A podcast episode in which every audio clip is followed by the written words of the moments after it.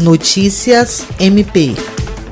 O Ministério Público do Estado do Acre, após receber denúncia de fura-fila na vacinação contra a Covid-19, notificou a direção da Policlínica da Polícia Militar em Rio Branco para averiguar as circunstâncias em que as doses foram dadas, se houve desvio de finalidade na aplicação das vacinas, o número de pessoas que receberam as doses até o momento, entre outras informações que podem auxiliar na apuração de possíveis irregularidades na aplicação das vacinas. A primeira Promotoria Especializada de Defesa do Patrimônio Público abriu procedimento preparatório de inquérito civil para apurar se houve improbidade administrativa e vai requerer que as pessoas que tomaram a vacina, mas que não fazem parte do grupo prioritário, não recebam a segunda dose.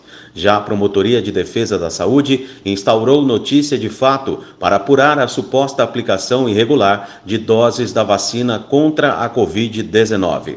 William Crespo, para a Agência de Notícias do Ministério Público do Estado do Acre.